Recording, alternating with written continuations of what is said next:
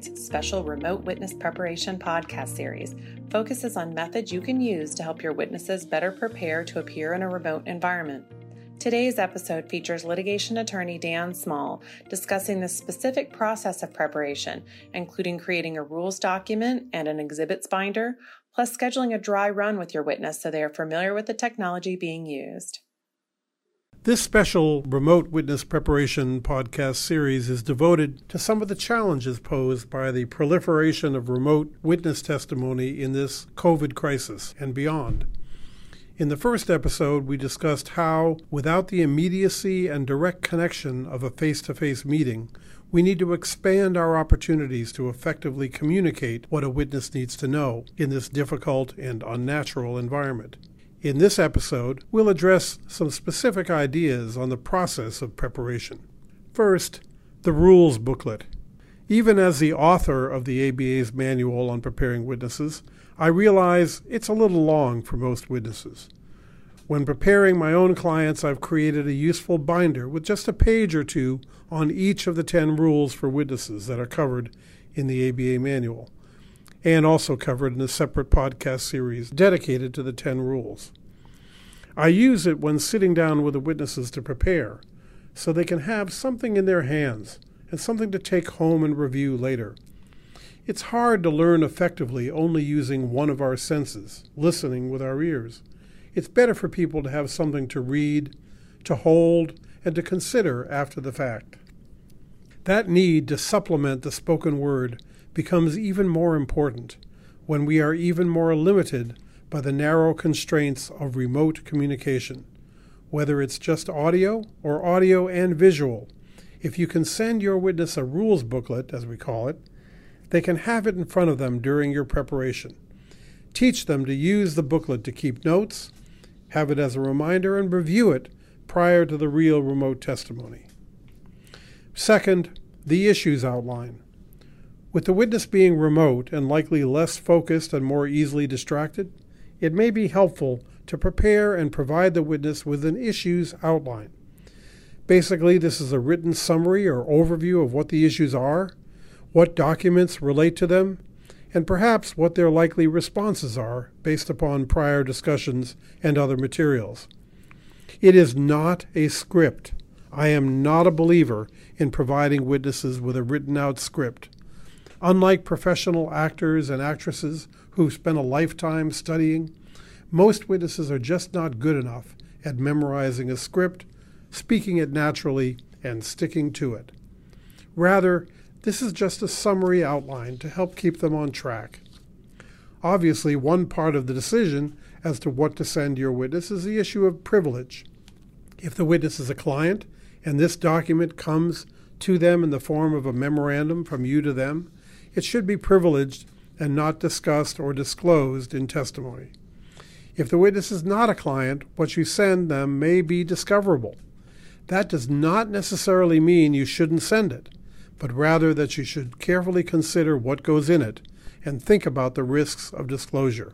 If you do provide an issues outline to a non privileged witness, it is essential to prepare that witness for questions about the outline, That is not a script, that no one is telling them what to say other than the truth, and that counsel specifically asks them to let you know if there are any mistakes in the outline. This is critical advice. Third, let's discuss the exhibits binder. Technology is great, but also risky. If there are key documents that you need to go through with your witness in preparation, consider putting hard copies of them together in a witness binder of exhibits and sending it to your witness in advance. It may make it easier to work on them and get your witness familiar with them than attempting to do it on the screen. Get your witness used to handling documents remotely, clearly identifying what it is they're looking at and listening carefully to instructions as to where to go in the document. At the same time, remember Rule 9 and the 10 rules for witness preparation that we've already referenced. Remind them to read the entire document, not just the one word or phrase that the questioner wants to highlight. This might take time during remote testimony but assure them that they are allowed to pause to read the entire document, just as they would be allowed to do so in a live courtroom environment. If the actual testimony will be using technology to show the documents, at some point your preparation process needs to transition to using that specific technology. My partner, Brian Koch, successfully prepared witnesses using the shared view feature on Zoom. They were able to go to specific areas of the documents to cover, and it ended up being almost as efficient as meeting in person.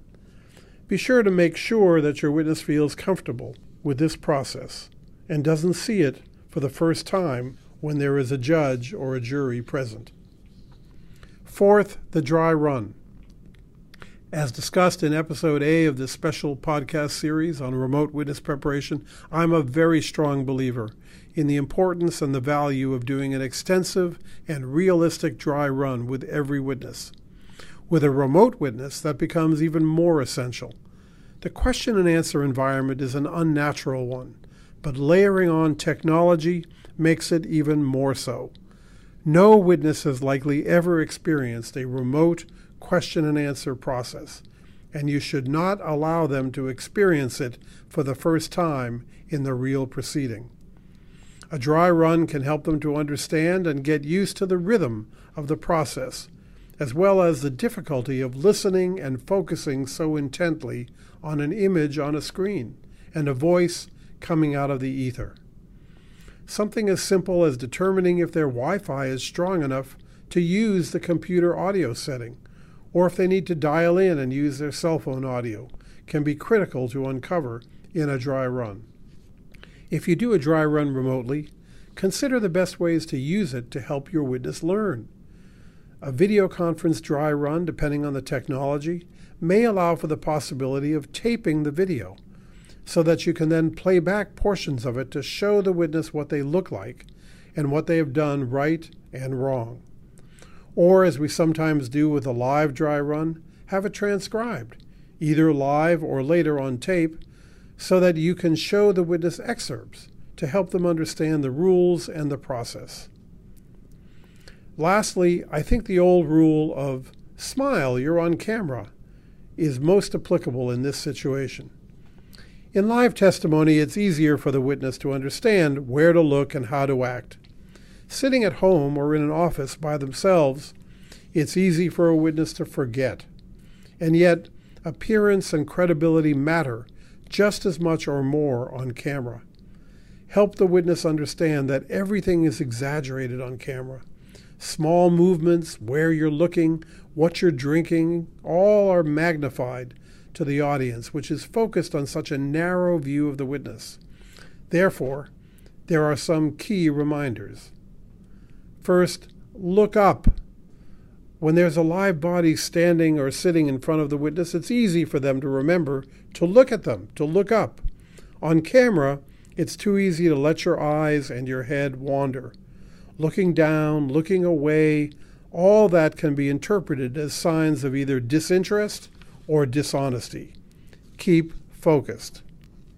Next, face the camera. In a conversation, if you want to make a point, if you want someone to believe you, we all know that it's important to look them in the eye. The same is true for a remote witness. Eye contact remains a key part of maintaining credibility. That camera, however small it may be on your computer, is the questioner or the judge or other fact finder. Look right into it and tell them the truth. You may even want to suggest that your witness place a book or two under their computer to raise the camera to natural eye level, something to review during your dry run. Also, don't fidget. The more things that the witness has in front of them, the more tempted they'll be to fidget with them, to play with them. Papers, cell phones, paper clips, anything and everything should be swept aside to allow for complete focus on the business at hand.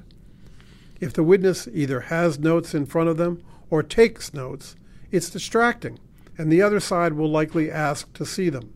Don't do it.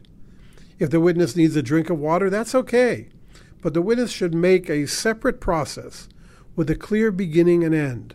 Tell the camera, Excuse me, but I need a drink of water. Pick up the cup. By the way, have a solid, hefty mug handy so it doesn't tip over easily. Take a drink, put it down, put it aside, and then turn to the camera and say, Thank you. I'm ready to keep going now.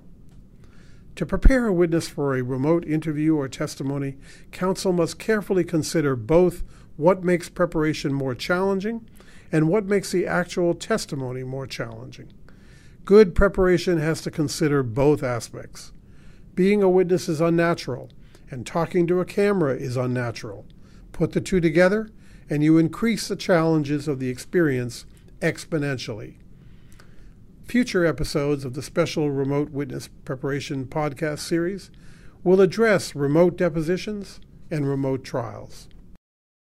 Thank you for listening to Holland and Knight's special Remote Witness Preparation podcast series featuring Dan Small, a litigation partner who focuses on internal and external investigations, witness preparation, and white collar criminal matters. His popular CLE programs on witness preparation and other litigation topics can be arranged through the professional education group at proedgroup.com. He's the author of the ABA's Manual on Preparing Witnesses, and he also welcomes input on this and other podcast programs at dan.small at hklaw.com.